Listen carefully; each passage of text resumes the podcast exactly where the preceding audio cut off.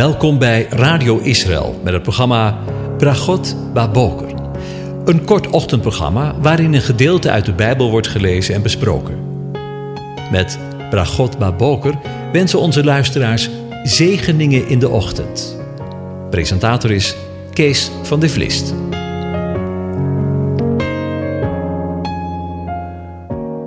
Goedemorgen, Bokatov, beste luisteraars. Vanmorgen gaan we weer verder met na te denken over Psalm 128. Inmiddels de tiende overdenking weer over deze psalm. En ik lees hem helemaal aan u voor. Een pelgrimslied. Welzalig is een ieder die de Heere, die de aanwezige vreest, die zijn wegen gaat. Want u zult eten van de inspanning van uw handen. Welzalig zult u zijn, en het zal u goed gaan. Uw vrouw zal zijn als een vruchtbare wijnstok binnen in uw huis. Uw kinderen zullen zijn als jonge olijfbomen rondom uw tafel. Zie, zo zeker zal de man gezegend worden die de Heere vreest. De Heere zal u zegenen vanuit Sion. U zult het goede van Jeruzalem zien, al de dagen van uw leven. U zult de kinderen van uw kinderen zien. Vrede, shalom over Israël. Tot zover. Over zegeningen gesproken.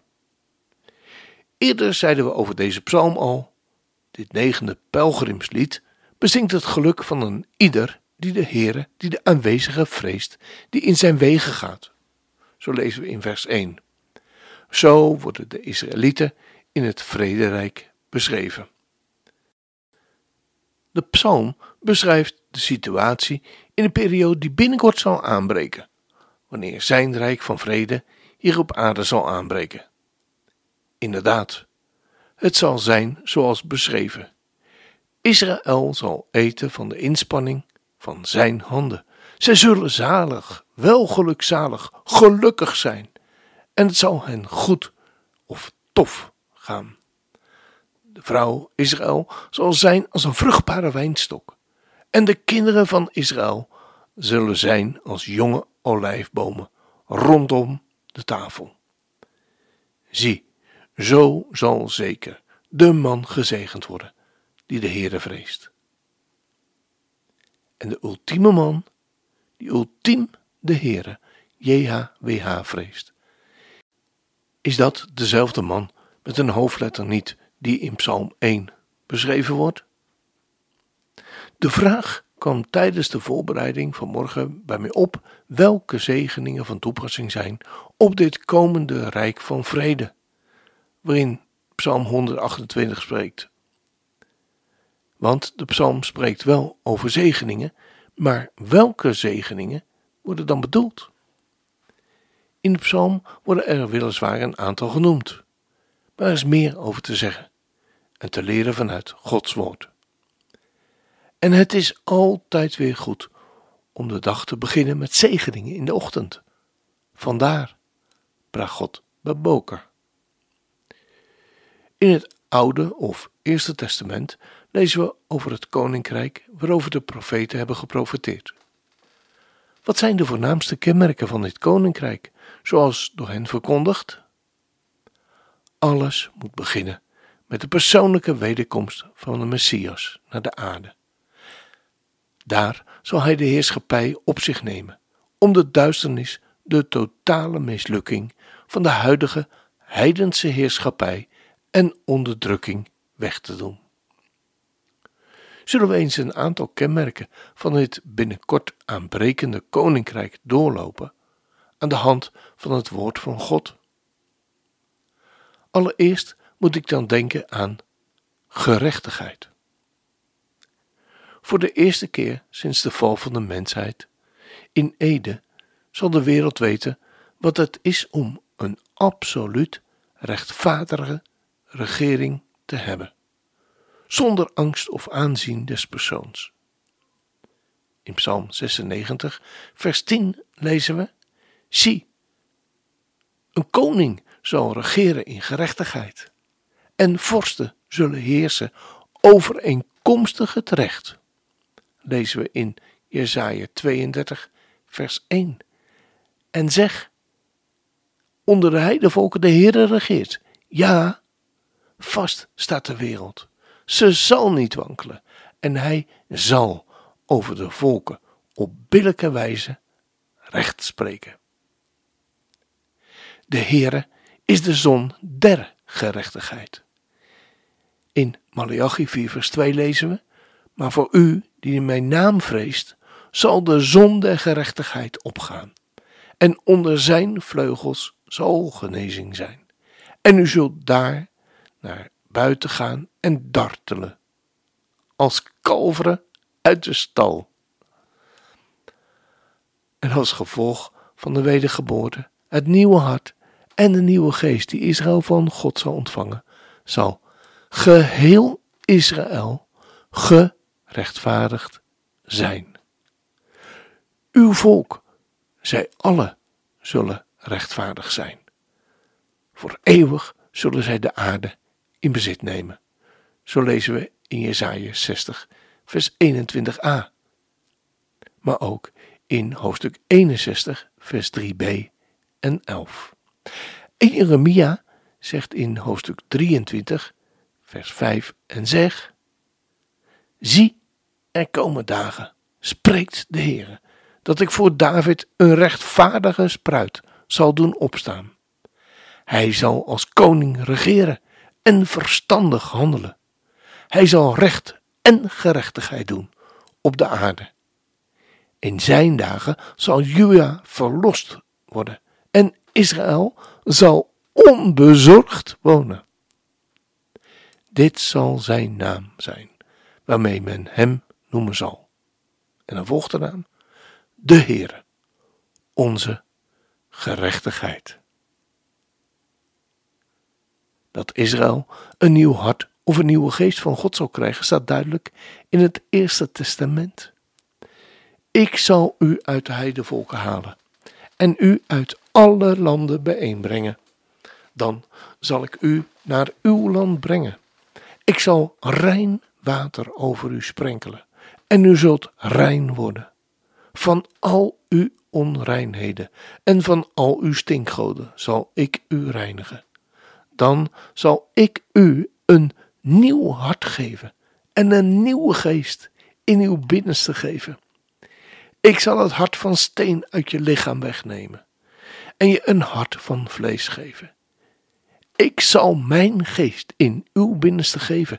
Ik zal maken dat u in mijn verordeningen wandelt en dat u mijn bepalingen in acht neemt en ze houdt. U zult wonen in het land dat ik uw vader gegeven heb. U zult een volk zijn voor mij en ik zal een God voor u zijn. Ik zal u verlossen van al uw onreinigheden. We lezen daarvan in onder andere Ezekiel 36, vers 24 tot en met 29, maar ook in Jeremia 24, vers 6 en 7 en in hoofdstuk 31, vers 33 en 34. Hier wordt door God de geestelijke basis gegeven voor het herstelde en wedergeboren volk van Israël, door wie hij uiteindelijk de plannen voor zijn koninkrijk op deze aarde kan uitwerken. Als dat geen zegen is. En uh, dan gaan we nu luisteren naar Psalm 93. En die lees ik aan je voor. Waar gesproken wordt over het koningschap van de Heere God. Want de vertalers hebben er boven gezet: De Heer, de aanwezige, is koning. De Heere, de aanwezige, regeert. Hij is met majesteit bekleed. De Heere, de aanwezige, is bekleed en heeft zichzelf om God met macht. Ja, vast staat de wereld. Hij zal niet wankelen. Vast staat uw troon van oudsher. U bent van eeuwigheid. De rivieren verheffen, aanwezige, heren, de heren, de rivieren verheffen hun stem. De rivieren verheffen hun gebruis. De Heere, de aanwezige in de hoogte, is machtiger dan het bruisen van de machtige wateren, de machtige golven van de zee. Uw getuigenissen zijn zeer betrouwbaar. De heiligheid is een sieraad voor uw huis, Heere, tot in lengte van dagen.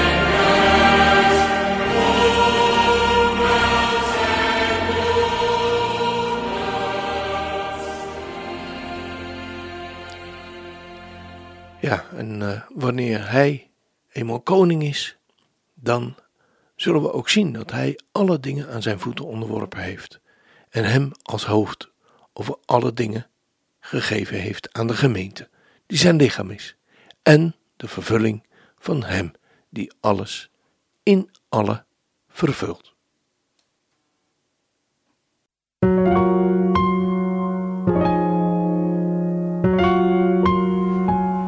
U hebt geluisterd naar het programma Bragot Baboker. Een kort ochtendprogramma waarin een gedeelte uit de Bijbel wordt gelezen en besproken. Wilt u het programma nog eens naluisteren, dan kan dat. Ga naar radioisrael.nl en klik onder het kopje radio op Uitzending gemist.